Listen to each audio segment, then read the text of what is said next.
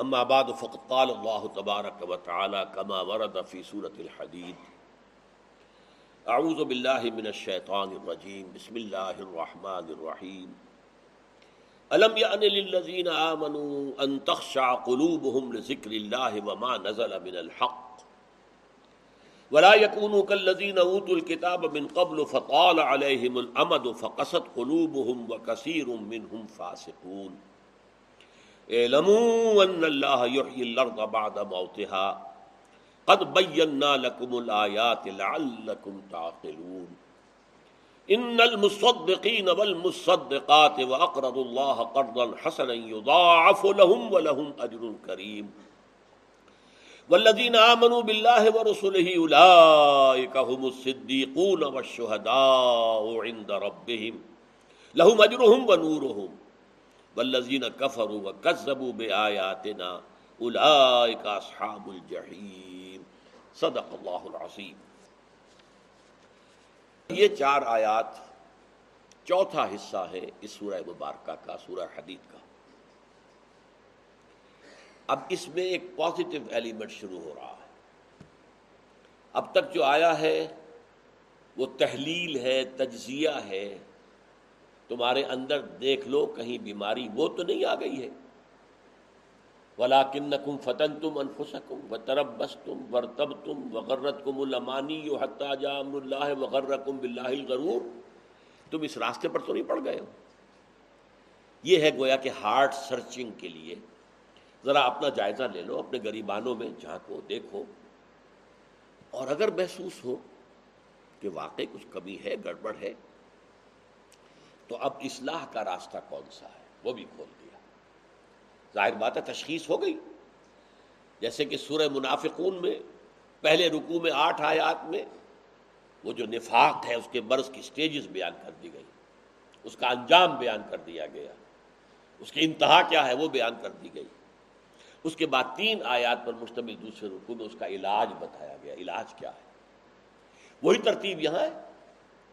کہ اب نفاق کے مدارج اندر اندر، قلب کے اندر، انسان کے اپنے اندر جو بھٹی سلگ رہی ہے، اندر ہی اندر جو خیالات کا اور وساوس کا اور جذبات کا جو انسان کے اندر خیر اور شر کی کشاکش چلتی رہتی ہے۔ یہ اس کا تجزیہ تھا۔ ولاکن لکم فتن تم انفسکم تم نے اپنے آپ کو اپنے ہاتھوں فتنوں میں ڈالا۔ مال اور اولاد سے جتنی محبت چاہیے تھی، اس سے زیادہ محبت کی۔ یہاں تک کہ وہ محبت اللہ اور اس کے رسول کی محبت، اللہ کی راہ میں جہاد کی محبت سے بڑھ گئی۔ جب یہ ہو گیا تو اب تردد ہو گیا، چلوں نہ چلوں، بڑھوں نہ بڑھوں۔ اور جب یہ ہوا تو شکوک نے ڈیرا ڈال دیا۔ اور اس کے بعد تمہیں من گھڑت، آرزوؤں نے، تمناؤں نے اللہ بخشنے والا ہے۔ تمہیں خوب لوری دے کر سلا دیا۔ اور یہ تھا سب سے بڑا دھوکہ جو شیطان لعین نے تمہیں دیا۔ اب بات کیا ہو رہی الم للذین آمنوا ان تخشع قلوبهم لذکر اللہ وما نظر من الحق؟ کیا وقت آ نہیں گیا ہے ان لوگوں کے لیے جو ایمان لائے؟ کہ جھک جائیں ان کے دل اللہ کی یاد میں اور اس چیز کے لیے کہ جو اللہ کی طرف سے حق میں سے نازل کی گئی ہے۔ ولا يكونوا كالذين اوتوا الكتاب من قبل۔ اور نہ ہو جائے وہ ان لوگوں کے مانند جنہیں کتاب دی گئی تھی پہلے۔ فطال علیہم الامد تو ان پر ایک طویل مدت گزر گئی۔ فقصت قلوبہم تو ان کے دل سخت ہو گئے۔ وہ کثیر منہم فاسقون۔ اور اب ان میں سے اکثر جو ہے فاسقوں پر مشتمل ہے یہ انداز جو ہے بڑا ایک چیلنجنگ سا انداز ہے۔ اور اس کا بھی جو پس منظر ہے، پہلے آپ اس کو سمجھ لیجیے۔ نفسیاتی طور پر۔ انسان کو اپنی خطا کا احساس ہو گیا۔ یہ بھی احساس ہو گیا جو میرا فرض تھا، میں ادا نہیں کر رہا ہوں، مجھے ادا کرنا چاہیے۔ لیکن اب شیطان اگلا ہر آزماتا ہے۔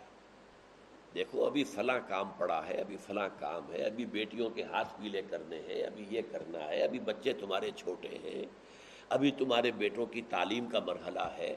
میاں، ہو جانا ٹھیک بعد میں، سارے تقاضے مطالبے پورے کر لینا۔ پہلے یہ ذمہ داریاں تو پوری کرو۔ یہ حقوق العباد ہے بھائی، حقوق اللہ سے بڑھ کر ہے یہ۔ یہ حقوق العباد ہے اس کے لیے لگے رہو۔ پوری اپنی توانائیاں، قوتیں صرف کرو، مال بناؤ، پیسہ کماؤ، تاکہ یہ ساری ذمہ داریاں ادا ہو ہوتے رہنا بعد میں۔ ٹھیک ہے، ذرا فراغت حاصل ہو جا۔ پھر تم سب اپنا، اپنے آپ کو، اپنی پوری توانائیوں کو اپنے پورے وقت کو اللہ کے لیے لگا دینا۔ یہ ہے تاخیر اور تعویق۔ اس کا حربہ شیطان کا۔ یہ سب سے بڑا۔ ہے کر لیں گے بھائی، کر لیں گے۔ کوئی نہیں، ابھی ذرا جلدی نہیں، ابھی ابھی فلاں کام ہے، فلاں فرائض ہے فلاں ذمہ داریاں ہیں۔ ذرا ان سے نبٹ لوں۔ پر اگر میں ریٹائر ہو جاؤں سروس سے، تو پھر میں سارا اپنے آپ کو لگا دوں گا۔ وہ ریٹائرمنٹ کرتے ہی اس وقت جب آپ کے اندر رہتا ہی کچھ نہیں۔ اگر آپ کے اندر کچھ رہ جائے تو وہ چھوڑیں گے آپ کو۔ وہ ساری توانائیاں تو گئی اب تو آپ کھوکھلا ایک ڈھانچہ لیے پھر رہے ہیں۔ آپ کے اندر صلاحیت اور قوت کہاں ہے اب؟ لہذا یہ سارے دھوکے شیطان کے ہیں۔ اس میں ایک چیلنجنگ انداز میں علم یا آ وقت آیا نہیں ہے ابھی اہل ایمان کے لیے۔ کس چیز کا انتظار کر رہا جو جیسے ہی خیال ہو جائے کہ واقعی یہ فرض ہے، فوراً لبیک کہو۔ تم نے اگر کسی بھی پہلو سے تاخیر اور تعویق کا راستہ اختیار کیا، تو یہ شیطان کے بندے میں گرفتار ہونے کا وہ راستہ ہے اصل۔ میں وہ شیطان پر چھوڑے گا نہیں۔ پھر وہ اسے آپ کو اپنے فطراک کا نخچیر بنا لے گا۔ اپنے تھیلے میں شکار کی حیثیت سے، جیسے کہ آپ تیتر بار کے تھیلے میں ڈال لیتے ہیں شکار کر کے، اس کے فطراک کے نخچیر بن کر رہ جاؤ گے، پھر آگے نکل نہیں سکو گے۔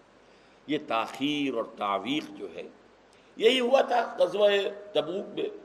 حضرت کعب ابن مالک رضی اللہ تعالیٰ عنہ نے، وہ بھی ان تین صحابہ میں سے تھے جو سچے صادق الایمان صحابہ تھے، لیکن غزوہ تبوک میں نہیں گئے۔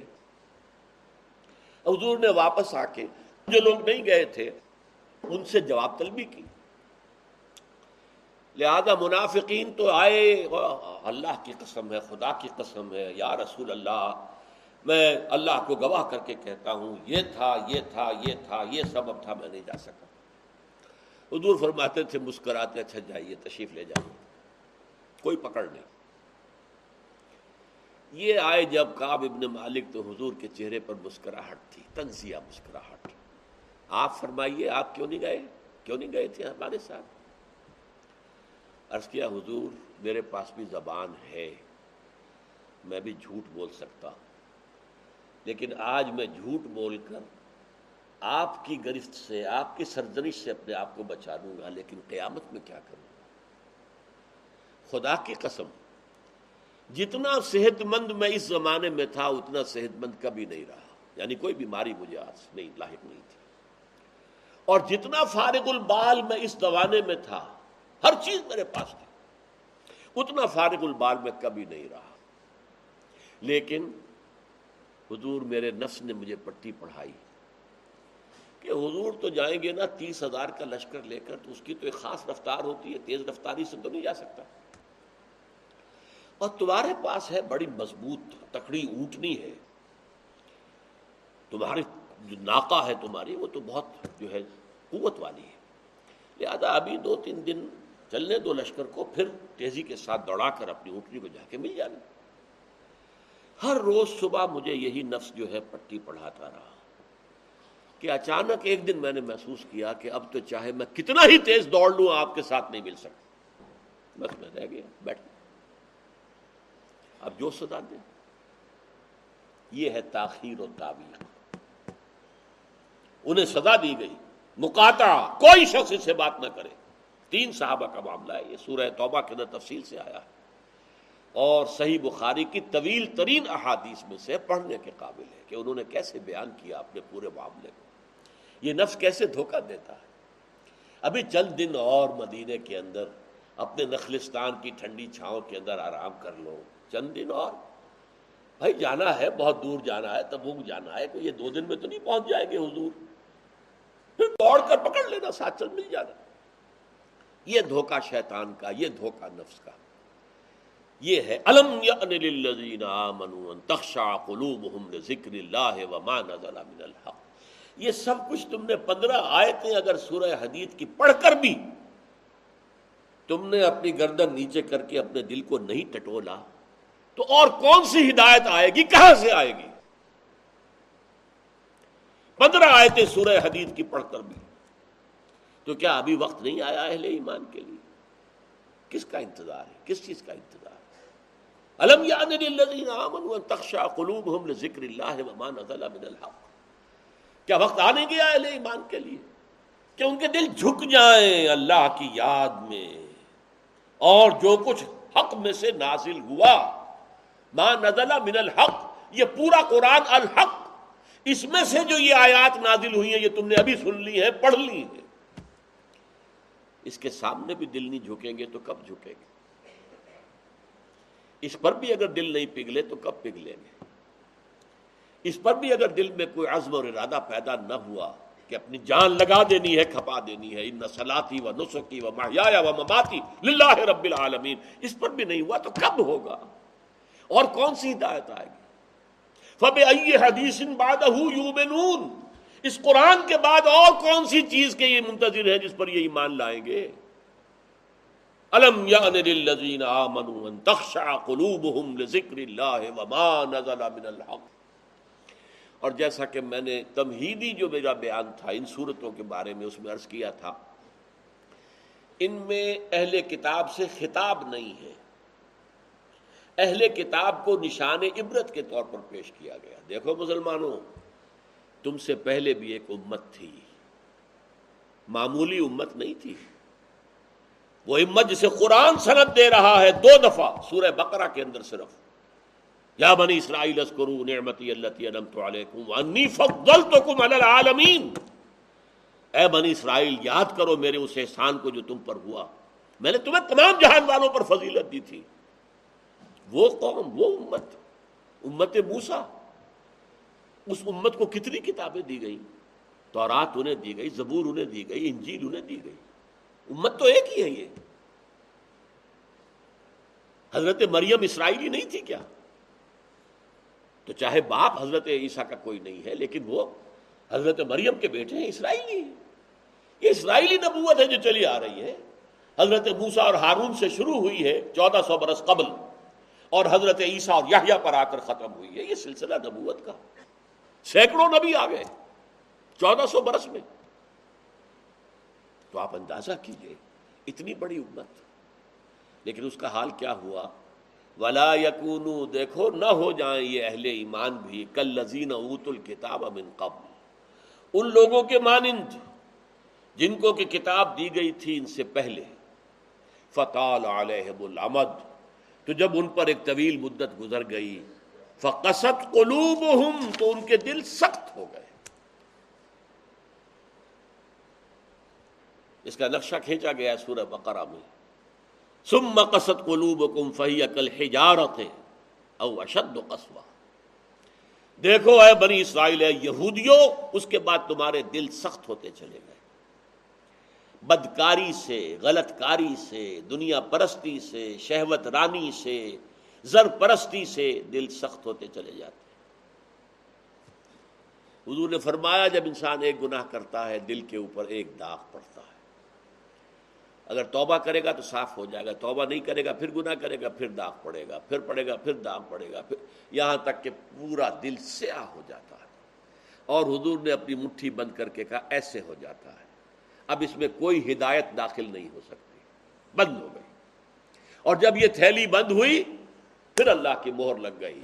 ختم اللہ علی قلوبہم وعلا سمعہم تبع اللہ علی قلوبہم۔ اللہ نے مہر لگا دی ان کے دلوں کے اوپر۔ یہ مرحلہ آتا ہے کہ جبکہ فرمایا، اب تمہارے دل پتھروں کے مانند، بلکہ او اشد و قصوہ پتھروں سے بھی زیادہ۔ فَإِنَّ مِنَ الْحِجَارَةِ لَمَا يَتَفَجَّرُ مِنُ الْأَنْهَارِ۔ پتھر تو ایسے بھی ہوتے ہیں جن میں سے چشمے پھوٹ بہتے ہیں۔ وَإِنَّ مِنْهَا لَمَا يَشَقَّقُ فَيَخْرُجُ مِنْهُ الْمَاءِ۔ چٹانوں میں ایسی بھی ہوتی ہیں، شق ہو جاتی ہیں، ان میں سے پانی نکل آتا ہے۔ وَإِنَّ مِنْهَا لَمَا يَحْبِتُ مِنْ خَشْيَةِ اللَّهِ۔ چٹانیں ایسی بھی ہوتی ہیں اللہ کے خوف سے گر پڑتی ہیں۔ اللہ بغافل نما تعمل تمہارے دل ان سے بھی سخت ہو چکے ہیں اور اللہ بے خبر نہیں ہے اس سے کہ جو تم کر رہے آج اس امت پر بھی تو چودہ سو برس گزر گئے۔ کتنا عرصہ گزرا ہے۔ اور آج وہی خواہشات ہیں۔ ہم تو امت محمد میں ہیں صلی اللہ علیہ وسلم۔ وہ تو شاف محشر ہے وہ تو ہر امتی کو بخشوا لیں گے، تب جا کر راضی ہوں گے۔ اللہ راضی کرے گا انہیں۔ وہ راضی اسی وقت ہوں گے جب ہر امتی کو بخشوا لیں گے۔ سیاح بے کوتوال، اب ڈر کا ہے کا؟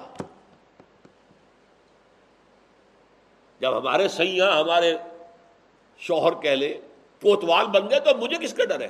کوتوال ہی کا ڈر ہوتا ہے نا کہ وہ پکڑے گا۔ سیاح بھائی کوتوال، اب ڈر کا ہے کا؟ یہ ہے مجھے امانی دل کا امانی یوم سیوگ فرولانا ہمیں تو بخش دیا جائے گا۔ ہماری تو شفاعت ہو جائے گی۔ بھائی کچھ بھی ہے، ہم کلمہ گو تو ہیں۔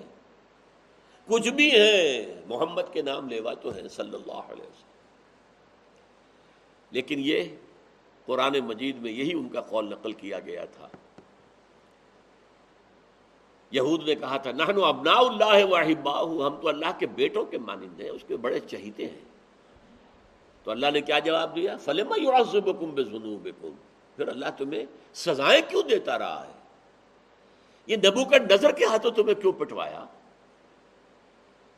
ہے سلیمانی کیوں برباد کروایا؟ یہ تم سو برس تک اسیری میں رہے بیبیلونیا میں، بابل میں، عراق میں، کیوں؟ تمہارا دوسرا جو تھا، ہیکل بنایا تم نے، وہ بھی سن ستر میں گروا دیا، ٹائٹس کے ہاتھوں۔ ایک لاکھ تینتیس ہزار ایک دن میں قتل کیے اس نے، ٹائٹس نے۔ ایک لاکھ تینتیس ہزار یہودی یروشلم کے اندر ایک دن میں قتل کیے، اندازہ کیے۔ پچھلی صدی میں ساٹھ لاکھ یہودی جرمنوں نے ختم کیے۔ Six million. اور ان کو اب بھی یہی کر رہا ہے. We are the chosen people of the Lord ہم تو اللہ کے پسندیدہ بنتے ہیں. یہی حال اس امت کا ہے. ہسپانیہ سے ایسے نکالے گئے کہ ایک بچہ تک نہیں بچا. تاتاریوں کے ہاتھوں کروڑ قتل ہوئے. یہ سب کچھ تمہارے ساتھ ہوا کہ نہیں؟ کروسیڈرز کے ہاتھوں تمہاری پٹائی کم ہوئی تھی. اٹھاسی برس تک بیت المقدس عیسائیوں کے قبضے میں رہا تھا کہ نہیں؟ غور کیجیے، دلوں کو نرم کیجیے۔ اور دلوں کو نرم کرنے کا ذریعہ بھی قرآن ہے۔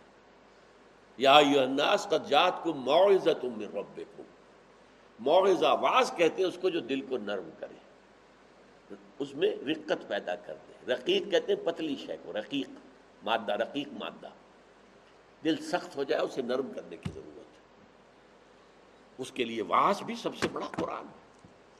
الم یان للذین آمنوا ان تخشع قلوبهم لذکر اللہ وما نزل من الحق ولا يكونوا كالذین اوتوا الكتاب من قبل تمہارے سامنے موجود ہے۔ فطال علیہم الامد۔ پھر ان پر ایک مدت جب گزر گئی فقصد قلوبہم تو ان کے دل سخت ہو گئے۔ البتہ یہاں ایک واقعہ میں اور عرض کر دوں، ایک دل کی سختی وہ تھی جو یہودیوں کی ہو گئی تھی، یا ہم میں سے بھی بہت سو کی ہو چکی ہے۔ لیکن ایک اور دل کی سختی بھی ہوتی ہے، وہ اپنے احساس کی شدت کی بنا پر۔ یہ معاملہ حضرت ابو بکر کے ساتھ پیش آیا، رضی اللہ تعالی ان کے عہد خلافت میں ایک وفد آیا باہر سے۔ انہیں جب قرآن کی آیات سنائی گئی تو ان کی آنکھوں سے آنسو بہ نکلے۔ حضرت ابو بکر نے فرمایا ہا کزا کنہ حتیٰ قصت القلوب۔ ایسے ہی ہم بھی ہوتے تھے۔ قرآن سنتے ہی، قرآن پڑھتے ہوئے ہمارے آنکھوں سے آنسو جاری ہو جایا کرتے یہاں تک کہ ہمارے دل سخت ہو گئے۔ معاذ اللہ معاذ یہ شدت احساس ہے۔ یقیناً یہ ہوتا ہے، جب آدمی عادی ہو جاتا ہے تو وہ کیفیت نہیں رہتی۔ میں نے اللہ کے فضل و کرم سے چھ حج کیے جبکہ جو کیفیت پہلے حج کی تھی وہ پھر کبھی نصیب نہیں ہوئی۔ ویسے بھی یہ تھا کہ اس وقت تک ابھی اتنا ہجوم نہیں تھا۔ سن باسٹھ، اب آج سمجھیے، بیالیس برس گزر چکے تو اس وقت کا اور تھا معاملہ۔ اب اب جو ہے وہ ہجوم کی جو ہے، وہ اس میں کبھی انسان کو وہ اپنے اندر جھانکنے کا، کہیں تنہائی میں بیٹھ کر یاد کرنے کا موقع نہیں ملتا۔ لیکن وہ تھا۔ لیکن ویسے بھی بات یہ ہے کہ ایک آدمی، اب جو لوگ وہاں رہتے ہیں، مکے میں رہنے والے، ان میں سے اکثر کو ہم دیکھتے ہیں وہ خانہ کعبہ کا، اس اصل چوکور گھر کا بھی کوئی ادب نہیں کرتے۔ وہ تو ہر وقت ان کے نگاہوں کے سامنے عادی ہو گئے۔ تو ایک شکل یہ ہوتی ہے کہ جو ایک تعامل، کثرت کے ساتھ جب ایک بات ہو رہی ہو تو پھر اس کی وہ تاثیر نہیں رہتی۔ اس کو شاہ ولی اللہ دہلوی نے کہا ہے، عادت بن جانا۔ جب عبادت عادت بن جائے، عبادت میں سے بے نکالیں گے تو کیا بنے گا؟ عادت۔ جب عبادت عادت بن جائے، تو اس کی پھر وہ تاثیر عبادت ہے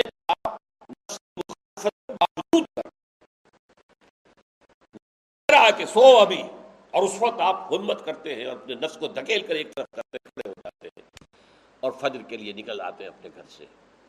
لیکن جب یہ اس درجے عادت ہو گئی کہ اب آنکھ اس وقت پہ کھلی ہی جانی ہے لازمن اب یہ آپ کا ایک روٹین بن گیا، تو پھر بھی وہ عبادت ہے، اس میں کوئی شک نہیں، لیکن اس کی وہ تاثیر نہیں ہوگی۔ جو کہ نفس کی مخالفت کرتے ہوئے کسی عبادت کو سر انجام دینے سے جو اثر پیدا ہوتا ہے۔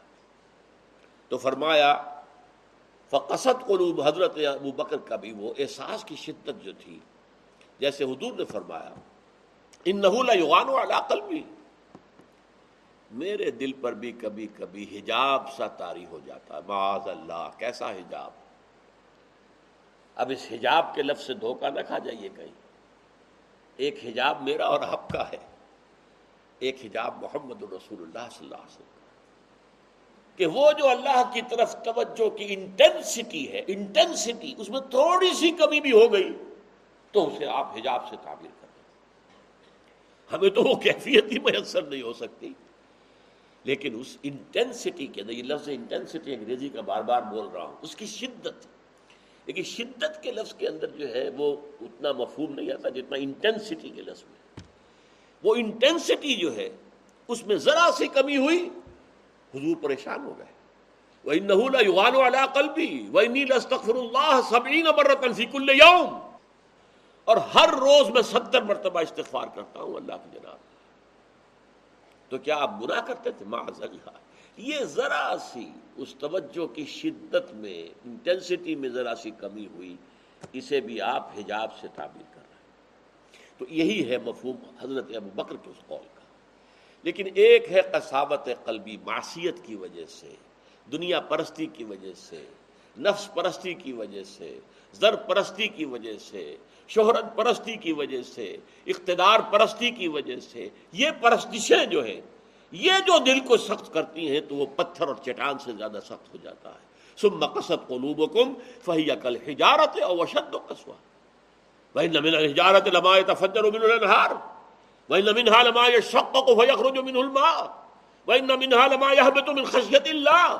وَمَا اللَّهُ غَافِلٍ عَمَّا تَعْمَلُونَ۔ وَكَثِيرٌ مِنْهُمْ فَاسِقُونَ۔ اب ان میں سے اکثریت جو ہے وہ فاسقوں اور فاجروں پر مشتمل ہے۔ کیا یہی کیفیت آج کی مسلمان امت کی نہیں ہے؟ کیا عظیم اکثریت فساق و فجار پر مشتمل نہیں؟ کیا عظیم اکثریت حرام خور نہیں ہے؟ کیا عظیم اکثریت جھوٹی نہیں ہے؟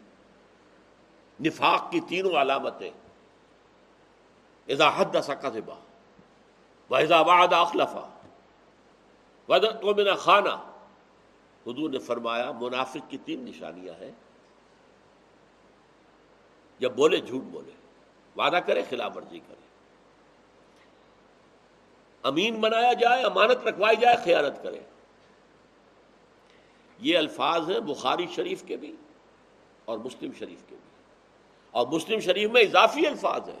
ولو ساما و صلاح و زامہ نہ مسلم۔ خواہ ایسا شخص روزہ رکھتا ہو، نماز پڑھتا ہو، اپنے آپ کو مسلمان سمجھتا ہو، لیکن منافق ہے۔ یہی جو میں نے شروع میں آج بات کہی تھی۔ ایک نفاق ہے شعوری، ایک غیر شعوری۔ وہ منافق سمجھتے تھے، ہم عقل مند ہیں، یہ بے وقوف ہے کما امن الناس کالو نومن کما امن صفحا جب ان سے کہا جاتا بھلے لوگوں، جیسے اور لوگ ایمان لائے ویسے ایمان لاؤ، جیسے وہ اللہ کی پکار پر لبیک کہنے کو ہر وقت تیار رہتے ہیں۔ کہتے ہیں، ہم ان بے وقوفوں کی طرح ایمان لائیں یہ تو پاگل ہیں بے وقوف ہے فینیٹکس ہے فنڈامنٹلسٹ ہے ایکسٹریمسٹ ہے ہم تو ماڈریٹ اور بڑا روشن خیال اسلام جو ہے اس کے قائل ہیں۔ جب ان سے کہتا تھا فساد بد مچاؤ، کہتے تھے، ہم تو مسلے ہیں بھائی، ہم تو چاہتے ہیں سنا یہ محمد ہے صلی اللہ علیہ وسلم جنہوں نے یہ، اب یہ جنگ کا بازار گرم کر دیا۔ کیا ضرورت تھی؟ مکے میں تیرہ برس تبلیغ کرتے رہے، تبلیغ کرتے رہے، تبلیغ کرتے رہے، کوئی ہاتھ نہیں اٹھایا، یہی پروسیس جاری رہتا۔ خام خواہ یہ جنگ کا سلسلہ شروع کر دیا۔ کیا فائدہ؟ یہ بھی کہا جا سکتا ہے، جس دشمن کو گڑ دے کر مارا جا سکتا ہے، اسے زہر کا کو دینا ہے بھائی۔ تمہاری تعلیم اتنی اعلیٰ ہے، اتنی عمدہ ہے، فطرت کے مطابق ہے، پھیلاؤ۔ لیکن محمد کی سنت کچھ اور ہے، اس محمد ہی کچھ اور ہے، صلی اللہ علیہ وسلم۔ اس کے لیے منہج انقلاب نبوی میری کتاب کا مطالعہ کیجیے، تب پتہ چلے گا انقلاب کسے کہتے ہیں۔ اور یہ رسول انقلاب تھے صلی اللہ علیہ وسلم۔ بہرحال کثیر منہم فاسقون۔ جو بات کہی گئی ان اہل کتاب کے لیے اس وقت، آج وہ ہم پر راست آ رہی ہے۔ اللہ تعالی ہمیں اس سے نکلنے، توبہ کرنے، اللہ کی جناب میں سر جھکانے، اللہ کی کتاب کے سامنے سر جھکانے کی اللہ تعالی ہمیں توفیق عطا فرمائے۔ بارک اللہ علی ولکم فی القرآن العظیم و نفعنی ویاکم بالآیات مسجد الحکیم۔